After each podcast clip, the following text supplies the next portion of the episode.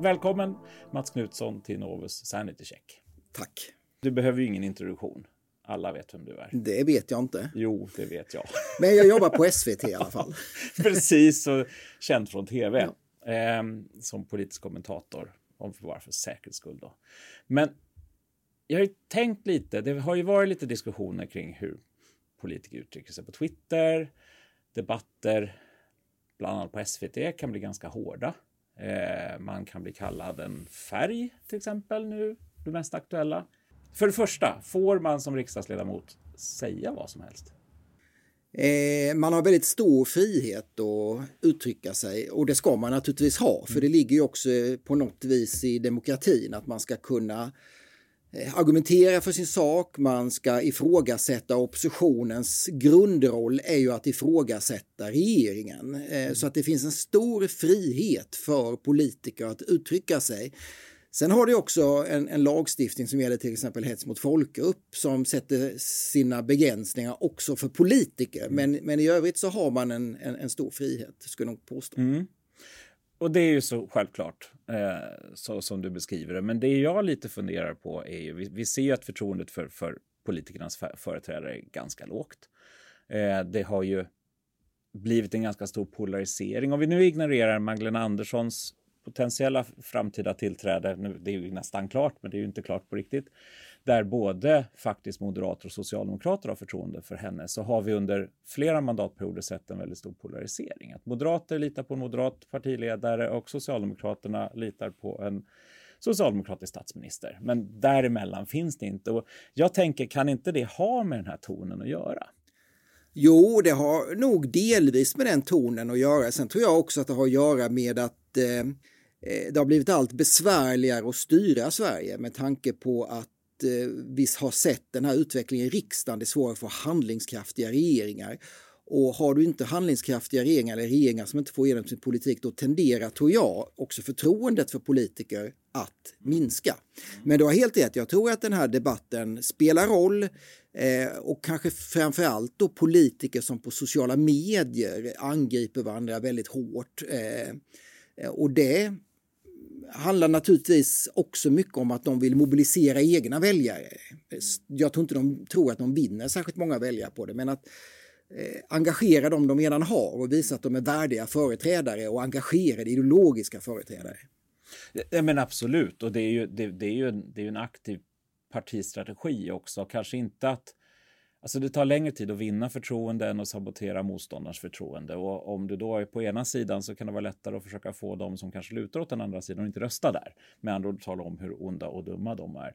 Men, men, men, men det blir ju på något sätt som att som man bäddar får man ligga.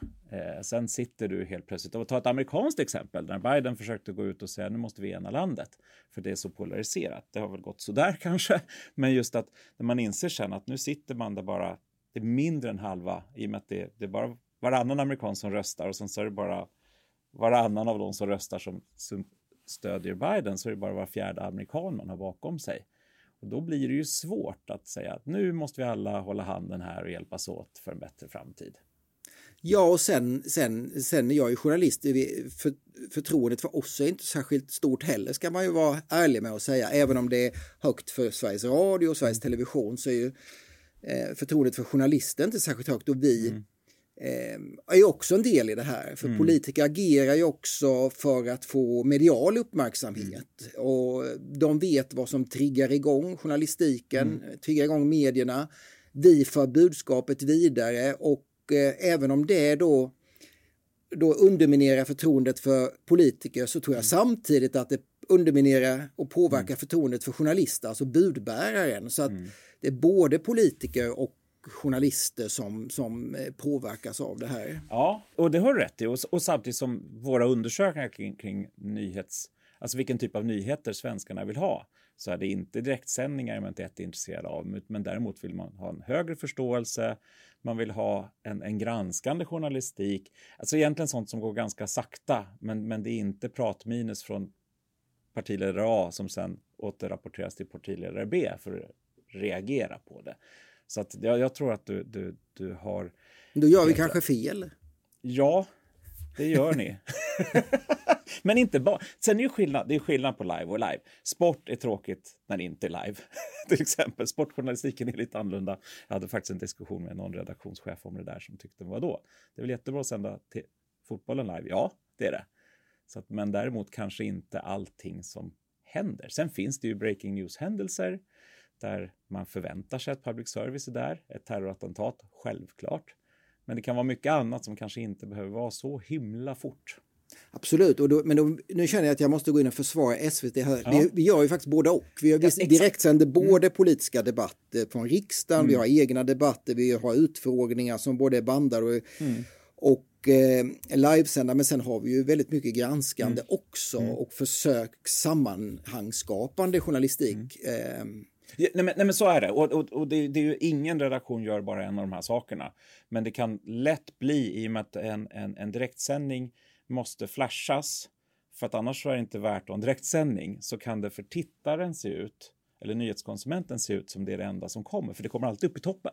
Missa inte nu när vi direktsänder det här, för då har vi jobbat i onödan. och det vet ju politiker om och mm. de vet ju också vad som eh, ofta kommer som rubrik i de mm. här pusharna eller mm. flasharna och det är ju ofta ett hårt angrepp på en politisk mm. motståndare. Ja, men, ja, men, ja, men precis, exakt. Så att på något sätt skulle man kunna säga att ni, ni båda gisslan i varandras beteende. Ja, absolut. Liksom, för, självklart är det inte så här enkelt, men det, det, finns ju tendenserna här som är... För att väljarna, jag tror att, och jag tror att du har rätt, även om public service förtroende är fortfarande väldigt högt, och det är ju ganska mycket kritik från Sverigedemokraterna på public service, men skulle public service inte finnas, då har det sverigedemokratiska sympatisören ingen nyhetskanal.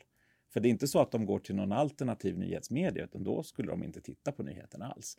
Så att det, det, även om de kanske inte gillar det lika mycket som en socialdemokrat gör, så har de inga alternativ som de tänker. Men då skulle jag minsann gå till Aftonbladet eller till, eh, ja, jag kommer inte på några exempel nu, men, men just utan då skulle de inte följa nyheterna alls. Intressant. Ja, eller hur? Mm. Så att det, det, är ju, det är ju lätt att klara. Men had, det är väl det.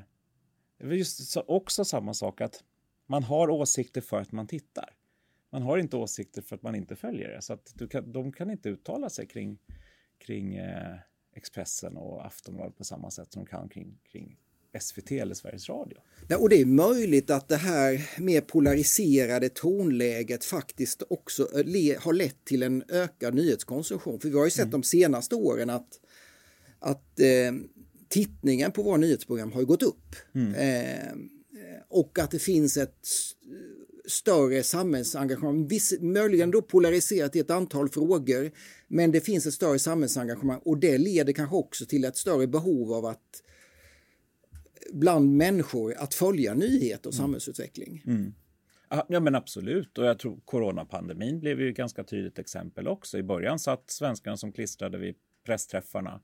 Antingen tittade de på SVT eller så kanske de till och med tittade på Folkhälsomyndighetens egna Youtube-kanal. Om jag minns rätt så var det så. Um, men, men och det är man, intressant att du ja. säger det för att för några år sedan mm. eh, så fruktade ju tv-bolagen att Eh, tittarna skulle försvinna helt. Man pratade mm. ofta om lägeeldar, det vill säga mm.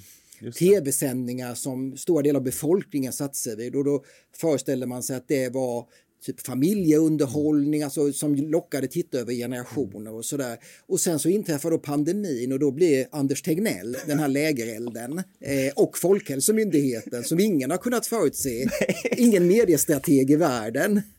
Nej, men exakt och, och, precis. Och MSB var jätteglada så de fick en chans att tala om vad de höll på med varje dag. Eh, även om jag fortfarande inte riktigt vet det, men det behöver vi inte säga. Men eh, eh, precis, och, och, och, men, men, och det, där, det där bottnar ju lite också, förutom typ, alltså självklart Allsång på Skansen eller eh, och liknande kommer ju på något sätt bli någon form av lägereld, att man sätter sig där och så snacksar man lite och så. Men nyhetskonsumtionen handlar ju egentligen inte om gemenskap utan, utan om utbildning. Det är inte så att nu sätter vi oss alla och ska titta på nyheterna. Åh, vad mysigt vi kommer ha det. Men däremot kommer man vilja följa det för att hålla sig uppdaterad och, och informerad. Så att, och det där har ju verkligen också pandemin bevisat att det, ja, men vi vill förstå som svenskar. Och vi har förstått rätt bra. Det, det är ju våra undersökningar har visat att man har ju följt råden. Dagen efter man blev tillsagd att gärna stanna, jobba hemifrån i Stockholm så gjorde varannan stockholmare det. Det är Det är ju fantastiskt. Ja, och eh, sen visar det ju också att eh, man har ju länge varit det har varit en diskussion i alla fall om snuttifiering, om allt kortare nyhetsformat och sådär. Men när det är frågor som människor är intresserade av, då är inte formatet någon, då spelar det ingen roll. Mm. Man är beredd att titta på två timmars liksom, presskonferens mm. från Folkhälsomyndigheten, eh, MSB, Socialstyrelsen. Mm. Eh, det krävs ingen spännande redigering eller liksom, i, för att materialet i sig är så pass eh, eh, engagerande. Och det är samma sak när vi går in i de här perioderna som vi har gjort de senaste åren med regeringskriser. Också då ökar naturligtvis intresset oerhört. Eh, och då sänds ju det mesta live eh, utan att man så att säga klipper och försöker göra det mer lättillgängligt. Men då finns eh, väljarna, tittarna, människorna mm. där. Mm. Ja, men precis. Sen kan det ju vara att du, du sitter och tittar i mobiltelefonen och inte i tv-rummet. Men, men det betyder ju inte att du inte konsumerar. Och jag, jag tror, men jag kan inte bevisa för det finns ingen data att jämföra men jag tror att vi läser och konsumerar nyheter mer nu än vad vi någonsin gjort som gemene man. Eh, men det, det, går inte att veta när tidningen kom i brevlådan på morgonen och sen satt man på Rapport eh, på kvällen så gick det ju inte på riktigt att mäta på samma sätt utan tänker man en tidning och fyra personer i hushållet, ja men då har vi fyra läsare. men nu kan du mäta individen på ett helt annat sätt. Så du, du har ingen data du kan egentligen säga det här. Utan snarare, oj oj oj, nu måste vi jaga de unga för att de, de tittar inte så mycket som vi skulle vilja. Typ. Och ändå är ju möjligheten att leta den här datan mycket större nu. Jag menar, vi mm. ser ju i vårt företag till exempel in eh, exakt hur många som, som öppnar ett, en artikel på, på mm. vår webb och, och, vi kan se hur många som klickar på olika eh, videoklipp. Mm. Inte bara som börjar titta på någon som tittar färdigt på mm. dem så att vi har en helt annan möjlighet idag att, att logga det här. Ja, ja, men exakt, men jag tror att man jämför med en, en mental bild av att var det fyra hushållet och man hade en tv då tittade alla på tv på Rapport. Bara för att hitta på ett exempel. Mm, mm. Så att då, då, då räknar du med att ja, men då hade du en 100% täckning. Fast egentligen var det bara en generalisering. Och nu har du exakt data som säger att du kanske bara har 30% täckning och känner oj, oj, oj, oj, det här kommer gå åt pipan. Fortsätter den här takten så är det noll imorgon. och så att tre av de här fyra i det här hushållet tittar kanske på sina mobiler nu? De tittar... Ja, ja, nej, men, nej, men exakt. Ja. Och så att, och, men jag tror att du, jäm, du jämför, du har jättebra koll nu, men du jämför med att man kanske tänker att man har mycket bättre koll än vad man egentligen har. Det enda du har är en siffra och inte tänker på vad det var för mekanismer som har skapat den siffran. Ja, men en prenumeration på tidningen och fyra personer i hushållet. Japp. Eh, och sen när TV, tv-tablån inte behövdes längre i tidningen, då kanske det försvann ett, ett gäng läsare där bland de unga och när serierna inte var så roliga för det finns serier i mobilen hela tiden, ja då försvann ett gäng läsare där också kanske. Jo men så är det säkert, så är det säkert. Mm. Så det, det, men, men det där är ju ja, lite sidospår. Men, men jag tycker liksom ju mer jag tittar på frågor nu så är både allmänheten mer informerad än vad jag tror att politiker och ibland också media förväntar sig. Det är, och vi sköter oss bättre, även om det ser ut som något annat under den värsta pandemin. Att då skulle minsann svenskarna skärpa sig lite extra sa Stefan Löfven, men två dagar innan sa nu är det lugnt, nu kan ni gå 500 på en fotbollsarena, det är inga problem. Och sen helt plötsligt fick vi banningar för att vi skulle skärpa oss. Men det vi hade gjort var att lyssna på myndigheterna. Eh, och det tror jag också, om vi går tillbaka till förtroendediskussionen, men även tonen också, är att jag tror att man ibland, eller ganska ofta nu, underskattar svenskens sansade och intellektuella sätt att agera. Eh, för att du går på den tonen som anonyma twittrare har och bemöter den istället. Eller du fokuserar på antivaxarna för de är så otroligt högljudda. Det är, skulle inte förvåna mig om du får, har fått en massa mejl också kring den typen av frågor. Och det är lätt att man då känner oj, oj, oj, oj, det är alltså det är oj, vilket motstånd det är mot vaccinationsfrågan bara för att prata klart den meningen. Eh, men i själva verket är det kanske några enstaka människor som gör allt för att få det att låta mycket mer. Men... Och det är ju opinionsbildning. Ja, men det... exakt, men att man inte märker det som journalist eller framförallt kanske som, som, som politiker också. För de utsätts ju ju dagligen för den typen av påverkansaktioner som man, eller opinionsbildning eh, genom att skapa en bild av att man är, det, liksom, motståndet mot allmän vaccination är enormt mycket större än vad det faktiskt är. Liksom. Men där har ju både, både eh, politiker och journalister har ju naturligtvis en, en, en, en viktig funktion där att kunna eh, se eller bedöma den typen av, av eh, rörelse i opinionen. För om man tittar på sociala medier till exempel så är det väldigt farligt att tro att en storm på Twitter är en storm bland allmänheten. Ett bra exempel på det nu är det ganska gammalt, det är ju den här FRA-diskussionen. Mm. Som var, tror jag, 2007 när man skulle då ge, man skulle lagreglera Försvarets radioanstalts eh, möjlighet att bedriva signalspaning i kabel. Mm. Och det var ett antal politiker i riksdagen som motsatte sig sina respektive partilinjer då och kunde då eh, fälla det förslaget. Mm. En av dem var Annie Lööf. Mm. Eh, hon har senare då berättat för mig att hon fick ju en mängd olika mejl de dagarna. Mm. Men inte något av dessa mejl kom från så att säga en vanlig väljare. Utan mm. det var mejl som skickades i syfte då att, att, eh, att påverka henne som mm. politiker och det var någon form av organisering bakom denna, denna mejlflod som kom mm. i den frågan. Mm. Ja, det, det, är ju intressant. Och vi, vi gjorde en undersökning eh, till, till eh, SVT-dokumentären Länge leve demokratin. Eh, där både du och jag faktiskt syns ett litet, på ett litet hörn. Men, men det som jag tänker på nu är inte det, utan snarare att eh, en stor andel, jag tror att det var en majoritet av alla politiker nu får så pass mycket hat och hot så att de funderar på hur de ska agera i sitt dagliga arbete.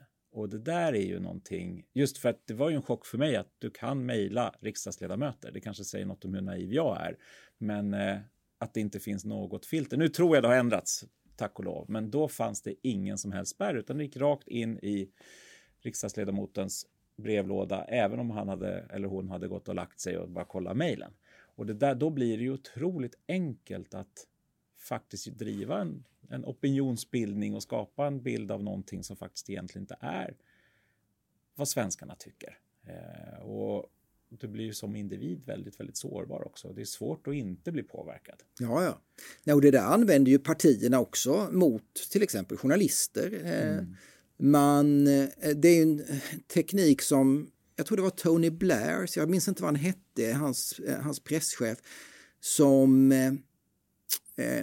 såg till att eh, reporter som bevakade politik fick hela tiden kritiska mejl mm. från människor då som, eh, som ifrågasatte det ena och det andra. Syftet med det var att, att på något vis påverka hur de här reporterna bevakar den här frågan nästa gång. Mm. Eh, mm. För även om man kanske inte fäster någon avsikt vid det här enstaka mejlet kom det många, ja då gav det en bild av att det fanns en opinion som tyckte mm. på det viset och då hoppas man kunna påverka i förlängningen nyhetsförmedlingen mm. i de här kontroversiella frågorna. Och, och, vi får ju, jag får ju enormt mycket mejl mm. eh, från människor som har olika synpunkter mm. på det jag gör. Mm. Och Ibland får man ju för sig att det här är mejl som är skrivna av politiker. Eh, inte, ja, eller av, mm. av eh, mm. politiska intressen. Politiska intressen ja. snarare mm. än en, än en, en tv-tittare som, mm. som undrar, någon som sitter och, och framför tv-program, mm. utan det här är organiserat och det kommer både från höger och vänster. Eh, vilket gör ju att man för precis samma sak kan bli anklagad både för att vara eh, långt ut på vänsterkanten och långt ut på högerkanten. Just det, ja, men precis. Och då har man kanske lyckats som journalist. Eller? ja, om det, om det nu är uppriktiga mm. mejl, ja. Men det, mm. om, det då, om det då bara är en del i ett politiskt spel för att påverka dagordningen i media, då är det ju annorlunda. Ja, ja men precis, precis. Och, och det där är ju det där är ju väldigt svårt. Jag hade, och, och jag hade faktiskt en diskussion med en redaktionschef, inte på SVT, men jag behöver inte tala om vad det var, som, som just den berättade om att allmänheten vill ha vetenskaplig rapportering, alltså referera till vetenskapen och saklighet. Och då sa den här personen, ja men det är ju inte sant, för när vi gör det kring vaccinationsfrågan, då blir jag dränkt i människor som säger att vi ljuger på grund av vetenskapen av de som säger att vaccinationen är dålig. Just för att då fastnar man i, då väljer man selektivt liksom den eventuellt en litet papper som finns någonstans som visar att det här är minsann är jättefarligt och så. Så att, så att den personen påverkades ju att tro att det var ovetenskapligt att faktiskt referera till vetenskapen.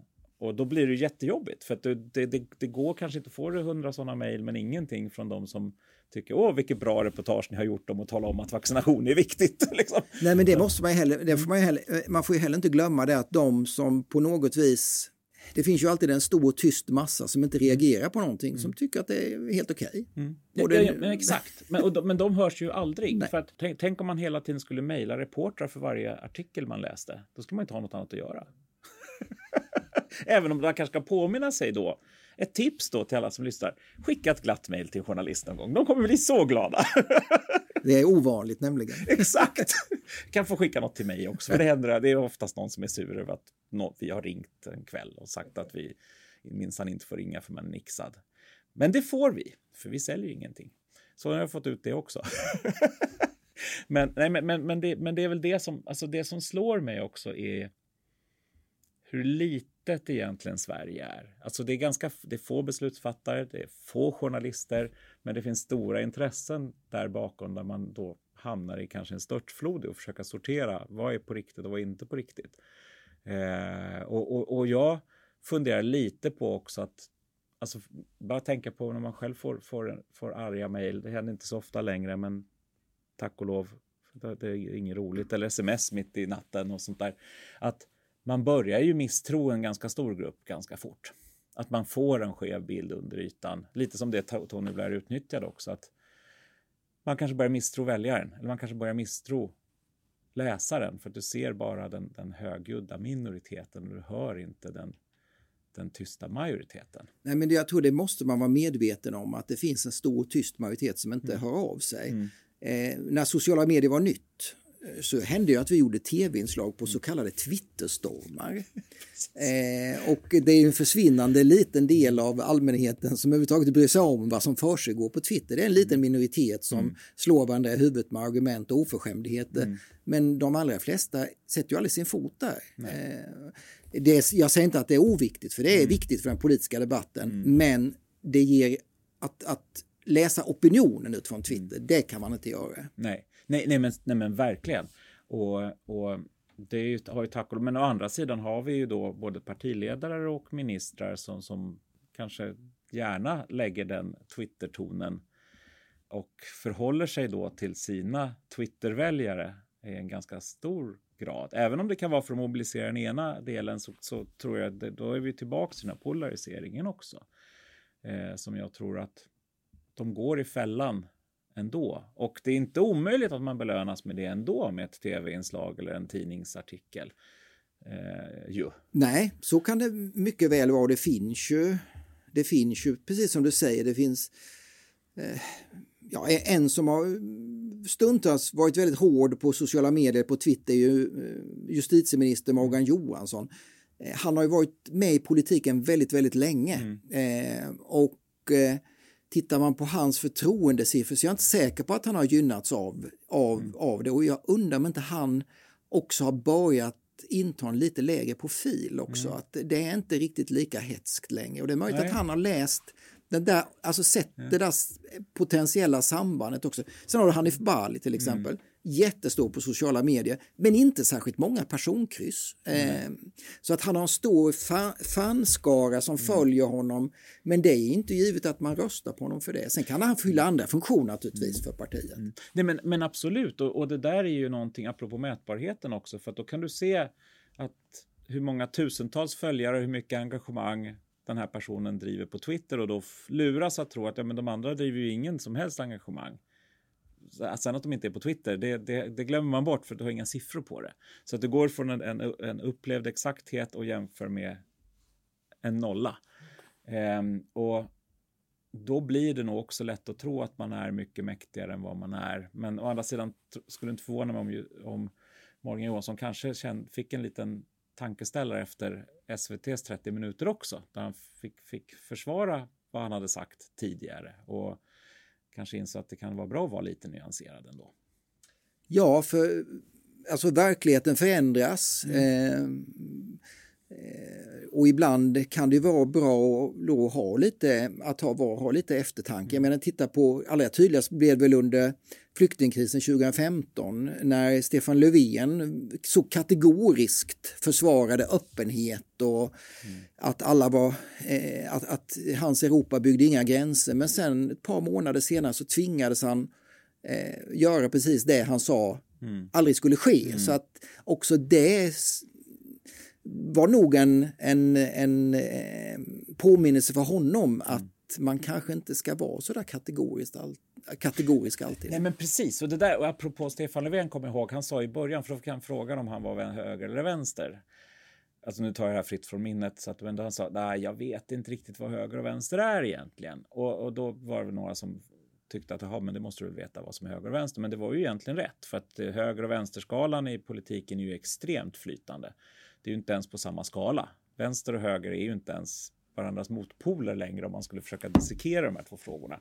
Men, men, men sen har, har samma Stefan Löfven väldigt tydligt pratat om högern och hur onda högern är och att man ska akta sig och så vidare. Liksom. Och där är ju också ett sätt att, att i början kom det nog fram den faktiskt nyanserade detaljen, men sen i partistrategin så säger nu måste vi försöka trycka göra högern så farlig som möjligt så vi inte tappar så mycket väljare. Ja, och jag tror att det där hade att göra med att man hade helt olika mål då. När mm. Stefan Löfven inte riktigt ville prata om höger och vänster, då var hans mål att triangulera mot Moderaterna, underlätta för, för övergångar för att vinna valet 2014. Ja, just det, just nu vill han mobilisera sina egna väljare mot högern och mot mm. eh, ett fientligt maktövertagande. Mm. Behålla de väljarna för att det kan ju faktiskt räcka för, för de rödgröna partierna att behålla de väljare de har för mm. att kunna regera vidare efter nästa val. Ja, ja, helt rätt, samtidigt som jag tror att det kommer bli väldigt, väldigt svårt utifrån liksom, eh, lag och ordning nu eller de, de grova brottsligheten och skjutningarna och bomberna och så som gör att det räcker inte bara att tala om att den onda högern kanske kommer göra det ännu värre om man är väldigt orolig för nuläget. Eh, så att, men absolut, jag tror att man tänker så, men jag tror att man också underskattar väljarens vilja och faktisk förändring. Eh, så kan det vara, eh, men sen har det skett en annan stor skillnad jämfört med tidigare valrörelser. Det är ju att ett av de borgerliga partierna eh, Centerpartiet mm. är inte kvar i det borgerliga mm. samarbetet. Mm. Så att eh, det, det borgerliga blocket, om man nu får kalla det för det längre, mm. eh, det har ju tappat eh, ett parti och typ 8-9 procentenheter. Mm. Vilket naturligtvis gör det mycket svårare också att vinna regeringsmakten. Men absolut. Eh, absolut, och det känns, det, det, just nu är det ju ett helt öppet läge på många sätt. Eh, det och jag vill inte gissa om framtiden, så nu ska jag hålla tyst om det. Men jag kommer, jag kommer tänka på en annan sak också. För politiken handlar ju egentligen inte om debatter. Alltså det handlar ju egentligen om att faktiskt förvalta landet på väljarnas eh, förtroende. Men det blir ganska svårt med den kategoriska hårda, hårda pajkastningen som kanske blir på sociala medier, men också i debatterna. Och sen faktiskt kunna samarbeta med fienden då, som det låter som, i utskotten. Och det kan till och med bli så att en journalist tycker att man, man sviker det man sa i debatten genom att överhuvudtaget komma överens. Alltså, eller det är inte journalister, men det kan bli en story om ett svek i och med att man säger en sak där och sen så agerar man på ett helt annat sätt.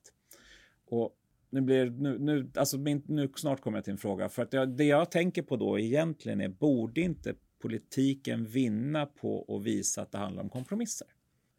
Jo, politiker talar ju gärna om behovet av kompromisser men det är svårare att kompromissa med sina politiska motståndare än med sina samarbetspartners mm. för att man ger ju ändå dem en viss legitimitet om mm. man börjar kompromissa. Sen tror jag att just nu eh, finns inte något utrymme egentligen för kompromisser med tanke på att vi är på väg in i ett valår. Mm. Eh, efter valet kan det vara annorlunda. Mm. Och det är möjligt att eh, om det här politiska landskapet vi har nu på något vis permanentas, mm. då kommer vi förmodligen under lång tid att ha minoritetsregeringar, eh, vilket kommer också tvinga fram kompromisser om man inte ska lägga alla viktiga liksom, strategiska frågor åt sidan och bara hantera det löpande. Eh, och då krävs ju, för att få en majoritet i riksdagen, då krävs det ju kompromisser. Så då kommer de här som är hugger varandra just nu att tvingas sätta sig ner och göra upp. Mm. Men det kommer nog inte att öppna sig något sånt, någon sån möjlighet egentligen förrän efter nästa val.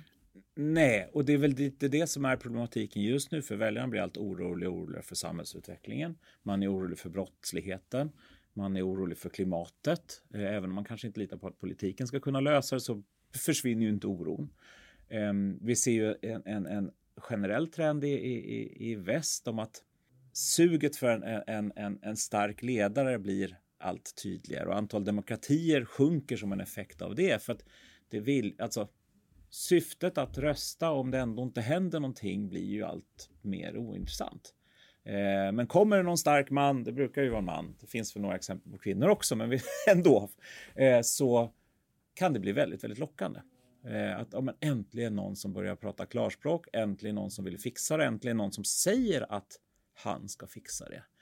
Eh, och den här politiska då kampen för att visa skillnader öppnar ju egentligen upp dörren för att andra krafter kommer in och tar över och sen sånt inte tycker det är så jätteintressant med varken journalistik eller med några andra eh, oliktänkande utan bara man fixar brottsligheten så är man rätt nöjd Eh, och väljarna tappar tilltron till politiken som redskap. Så att det, det är ju det, det, där, det är väl lite där jag känner då tillbaks till den här tonen och tillbaks till liksom de faktiska utmaningar man har på lite längre sikt än att bara vinna ett val. Är ju det hur ska partierna måste börja förhålla sig till det här. Det går inte att skylla på journalistiken, även om journalistiken alltid har ett litet eh, liten eh, ansvar i hur, hur bild om Sverige ser ut så kan man inte skylla på någon annan utan man kan inte anpassa efter någonting som gör att man själv hamnar i en sämre sits om tio år. För jag tror partierna gärna vill vara kvar om tio år. Absolut. Eh, och sen, men sen är det ju också så att om vi tittar på de opinionsundersökningar du gör själv eller ni gör eh, så trots då att brottsligheten eh, har den eh, liksom position den har i debatten, det, att det händer hela tiden eh, skottlossningar och man skjuter ihjäl varandra och sådär, eh, så har det ju ärligt talat inte hänt särskilt mycket i opinionen nej, under nej, hela mandatperioden. Exakt, nej, men exakt. Utan det är ungefär samma styrkeförhållande ja, som i förra exakt. valet. Och det är ju det, bäst, det är ju det värsta med det här. För det handlar ju egentligen om att du inte tror att politiken kan lösa det här. Även om de själva låtsas säga att de kan göra det så tror inte väljaren på det längre. Men du röstar fortfarande av gammal vana. För att du, och du vill egentligen lita på, alltså vi har ett väldigt, mellan, väldigt högt mellanmänskligt förtroende i, i, i Sverige. Alltså pandemin typexempel på det också. Vi skötte oss jättebra. Eh, men så att vi låter oss lite, ja, ja, ja, men jag kan väl rösta på det här partiet. Jag hoppas verkligen de sköter sig. Men när, ju, ju fler val som går där man säger att allting kommer gå åt helvete om motståndaren vinner. och det, man är den enda räddningen för det demokratiska öppna samhället. Så, typ, det spelar ingen roll från vilken sida nästan nu, för alla säger det om sin motståndare. Så kommer det här att undermineras. Och det är väl där jag liksom känner att vi, vi är så pass vettiga som medborgare så vi röstar fortfarande, men frågan är hur länge det kommer Alltså när, när tröttnar man? Jag tror fortfarande, jag tror det är varannan väljare som röstar på samma parti mm. i val efter val. Mm. Så att den grupp väljare partierna har liksom eh, potential att flytta på, det är den andra hälften. Men, exakt, men väljarrörligheten blir, hö, blir högre för varje val ja. som går också. Och, och bara inför för, efter, efter partiledardebatten i SVT där Åkesson sa de är inte svenskar.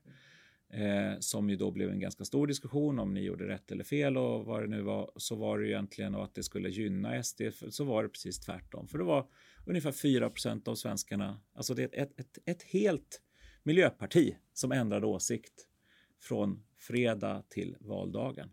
Det är enorma förändringar. Eh, även om visst, man kan tycka att det är ändå ganska lite, men det är fortfarande ett helt, det är en hel, hel, parti, en hel 4 gräns som ändrade från en dag till två dagar till en annan. Och det, ja, det, det hade säkert en, en, en, en, stor betydelse, men de dagarna så hade vi också en annan diskussion som man inte får glömma bort. Det var ju att Socialdemokraterna började också angripa eh, Sverigedemokraterna för att eh, alltså på konkreta punkter för att bedriva högerpolitik eller politik som mm. gick i Moderaternas ledband. Man anklagar dem för att vilja avskaffa marknadshyror mm. eller för att införa marknadshyror, sänka skatterna, ge sig på LAS, alltså eh, tydliga mm. socialdemokratiska symbolfrågor mm. eh, som säkert också spelade roll. Mm. Eh, och det tror jag att så kommer man säkert göra det här valet också, även mm. om man kanske inte kan använda de exemplen efter den här mandatperioden det, det, är det, och det är det som händer nu också. att du, du Delvis så kommer det, det, det, ser ganska mörkt ut om man följer nyheterna med samhällsutvecklingen och det, det, det är skjutningar varje dag och det är grova, alltså det, det känns som oj, oj, oj, det här är inget bra. Eh, och samtidigt så har de som har makten kommer inte kunna förändra den bilden från en dag till en annan. De har inte den makten för lagstiftning tar tid. Eh, polisens finansiering tar tid och så vidare. Eh, men samtidigt ger man sken av att man kan lösa det här på två och en halv minut genom att hålla en pressträff och säga det här måste vi fixa, det här är inte okej.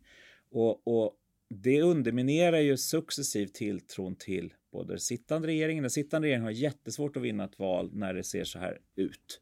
Eh, sen kanske man ändå kan hålla ihop det, vilket ju S ändå gjorde, trots att de egentligen, det gick ju inte så bra för dem i valet. Men de lyckades ändå trassla, trassla sig igenom där och bibehålla makten genom utmattningseffekt, tror jag.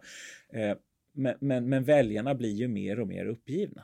Och just det där tror jag liksom att rörligheten blir liten om det inte finns några andra alternativ. Och det ser vi också att det, det är nästan det, det, det, största andra partiet mer eller mindre är nästan soffan. Att man rör sig från ett parti till soffan mer än mellan olika partier för det har blivit så polariserat. Eh, men det är ju inte bra för en samhällsutveckling. Eh, och mycket av strategierna behöver läggas ganska långt det, det, är stora utmaningar som tar mer än en mandatperiod. Ja, du har ju du har dels brottsligheten, du har eh, alltså sjukvården med, alla, med dessa väldigt långa vårdköer, mm. bland annat på grund av pandemin men också mm. sedan tidigare. Klimatet. Eh, och det är klart att eh, eh nu är det svårt att när man kommer in i en valrörelse brukar ju, det är ju ofta ett smörgåsbord, det är sällan en enda fråga som dominerar. Så ibland tar ju de här effekterna ut varandra i olika frågor. Men det är ju intressant med tanke på det du säger, eh, att eh, trots att frågan om brottslighet är både så viktig för väljarna, den uppmärksammas så mycket av media, ändå så lyckas det inte riktigt ta fart för oppositionen. Och där har du då ett parti, till exempel Moderaterna, som har väldigt högt förtroende i de här frågorna, mm. men de lyfter inte riktigt. De är nöjda, säger de, mm. men de har 22 procent och det är inte särskilt mycket. Jag menar under när Tobisson vikarierade för Carl Bildt så låg man över 30 procent ett år innan valet. Alltså, så att, mm. eh, och, och, och Reinfeldt fick som du vet över 30 procent 2010 i valet så att man ligger historiskt sett ganska lågt mm. trots att man då har en en utveckling i samhället som kanske egentligen borde gynna ett parti som Moderaterna. Och, och, det är ju det, nu har tyvärr jag inte så mycket historisk data kring förtroende i de olika sakfrågorna för att man kan ha inga tidsmaskiner tyvärr, det hade jag önskat ibland, men och kunna gå tillbaka och göra en sån undersökning. Men, men, men det är just det att ja, de har högst förtroende, men det är fortfarande ganska lågt och det gäller ju nästan alla partier, nästan alla frågor. Eh, och, och, och just där är väl där skon klämmer. Att ja, Moderaterna kanske ser ut som ett bättre alternativ än Socialdemokraterna, men kanske inte det är det bästa alternativet. Man önskar att det fanns något annat parti man verkligen kunde lita på. Eh, som, som, som kanske både visar på komplexiteten men också visar tillräckligt mycket förtroende att man faktiskt skulle kunna göra något åt det. Ja, sen kanske väljarna också ser att det är inte lätt att göra någonting åt det här. Det kan vara det också att man har gett upp, men det är ju, det är ju nästan kanske, det är ju egentligen ännu värre då, för att då, då blir det ju också, men då, varför ska du då rösta? Alltså nu, nu kommer vi ha ett högt valdeltagande ett bra tag till. Eh, valdeltagandet ökas också av reflexer på att nu, nu vill man kanske snarare sänka regeringen än att rösta fram någon annan. Men, alltså just att det, det blir den typen av krafter också. Vi kan inte fortsätta så här, vi måste ha en förändring. Eh, men om förändringen inte blir bättre och det sker val efter val så riskerar det här att bli en likgiltighet istället. Och, och då, då tror jag man egentligen som politiker måste börja fundera på att man kanske ska beskriva det som så krångligt som det faktiskt är och våga stå emot att man inte belönas av media för att man inte var tillräckligt provocerande utan faktiskt försöka förhålla sig till väljaren istället för... Ja, sen, ja. sen är ju parti, alltså riksdagen har ju blivit allt mer eh, fragmentiserad, alltså det är svårare att bilda majoriteter, det, det är svårare att fatta eh, genomgripande beslut och eh, sen har du naturligtvis då det här att moderater och socialdemokrater har väldigt svårt för att samarbeta eftersom man också lever på att vara varandras motståndare. Mm. Och man är orolig för att om man skulle samarbeta för att fatta, som man säger då, viktiga beslut, ja då skulle flankerna förstärkas, alltså Vänsterpartiet mm. på ena sidan, Sverigedemokraterna på den andra. Så att det är också partitaktiska mm. överväganden bakom, bakom det här. Ju. Ja, ja, men exakt, och, då, och du förhåller dig till en allt mer rörlig materia och ett lägre förtroende och försöker liksom egentligen bara förhålla dig till det istället för att kanske fundera på hur ska vi kunna öka förtroendet? Hur ska vi kunna vara den som egentligen blir det naturliga valet för brottsligheten till exempel? Eller utbildningen, skolan har ju alla tappat bort nu egentligen, eller Socialdemokraterna har fått den för att Liberalerna tappar bort den. Men det där är, men, men det går ju väldigt, det går ju absolut inte hand i hand med eh, bilden av att allting ska gå så fort, bilden av att allting ska minsann provocera så pass mycket så att man hörs. Med, men sen, ja. sen tror jag du har en poäng i att eh, för att eh, Eh, det politiska systemet, eh, att den representerar demokratin, eh, ska ha legitimitet långsiktigt i väljarnas ögon, då måste systemet leverera resultat mm. som väljarna är nöjda med. Gör det inte det, ja då uppstår det nya partier och så mm. fragmentiseras systemet ännu mm. mer. Precis, och det, det, det, det är väl lite där, för jag, jag ser ju i fråga på fråga att nu känns det nästan som väljaren är vettigare än politiken. Väljaren har mer koll på den nyanserade problematiken i frågorna än vad politikerna ger sken av att de förstår. Och då, då, då tror jag det blir ganska krångligt. Men sen får man inte glömma bort att i en eh, partidemokrati, eller en demokrati där partier slåss om, mm. om makten, då är ju alltid ett av de, det kanske viktigaste målet för ett parti, är att antingen erövra regeringsmakten mm. eller att behålla den. Mm. Eh, och så får man utifrån det bedriva sin politik. Mm. Det, det, det, men absolut, och, och, och, vi har hamnat i en situation där jag kommer inte ihåg vilken, vilken valrörelse som aldrig slutade. Var det 2010 eller var det 2014? Det känns som att vi inte har lämnat valrörelsen någon gång.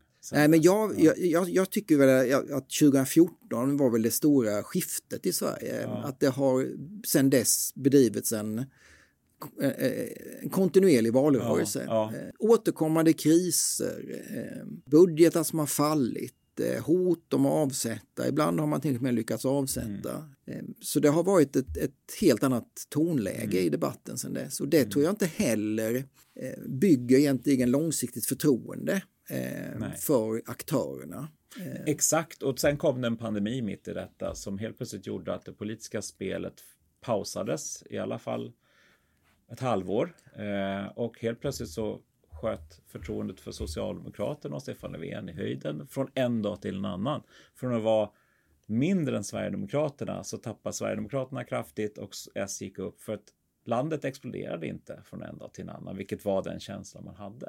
Ja, Sen frams... går det inte att bibehålla den. Det har inte gått att bibehålla den när pandemin gick över. Men, mm. Nej, men under, under första delen av pandemin så framstod det också för väljarna som att regeringen hade liksom man kunde visserligen vara kritisk mot det regeringen gjorde i olika frågor, men det framstod som att regeringen styrde riket. Mm. Ja. Och det bygger förtroende. På samma sätt som eh, senaste gången vi hade majoritetsregering var 2006 till 2010. Eh, då framstod det som att den regeringen styrde landet. Man kritiserades för mycket om förändringar i sjukförsäkring, a-kassa, allt möjligt. Men man lyckades också bygga ett förtroende, inte minst under finanskrisen. Och vi vet ju idag att de förtroendesiffror Reinfeldt hade då är ju ingen i närheten av idag. Eh, och det hade kanske också mycket att göra med att man hade den här majoriteten. Man kunde skapa en bild av att man hade samhället och utvecklingen i sin hand. Mm. Men precis, jag måste bara förtydliga. Jag, jag menade inte att pandemin hade gått över. Det, jag råkar säga fel. det, det, har inte gått över, men den akuta krisen är över. Eh, viktigt så ingen får. Men, men, men jag tror också det har att göra med att under, under en lång period var det som att det stod och balanserade på liksom det här potentiella samhällsförfallet kunde ske vilken sekund som helst. Minsta lilla kris skulle få hela samhället att kollapsa. Systemkollapsen. Eh, och så hände inte den. Och då, det tror jag blev en, en, en, en väckarklocka för väldigt många att så sårbart var inte Sverige ändå, även om det var väldigt många problem. På ett sätt hade vi tur att, att man inte blev snabbare sjuk och fler inte blev ännu sjukare än vad det var, för då hade vi haft problem på riktigt i Sverige. Men det höll ändå ihop. Jag tror att det där gynnade också sittande regering, att det var inte så illa som det lät. Man fick en ja, liten tanke, tankeställare. ja. Så att, men eh, det finns må många dimensioner i det här. Jag känner att vi skulle kunna hålla på och prata hur länge som helst, men det kanske får, vi kanske ska börja säga att vi var typ klara här. Ja, det kan vi göra. Det var jättedåligt slut, men jag kände bara oj, oj. Nu har, har, har Ibland är ett dåligt slut bättre än inget Inget slut alls. Exakt. Det låter som bra slutord. Tack så mycket. Tack, tack.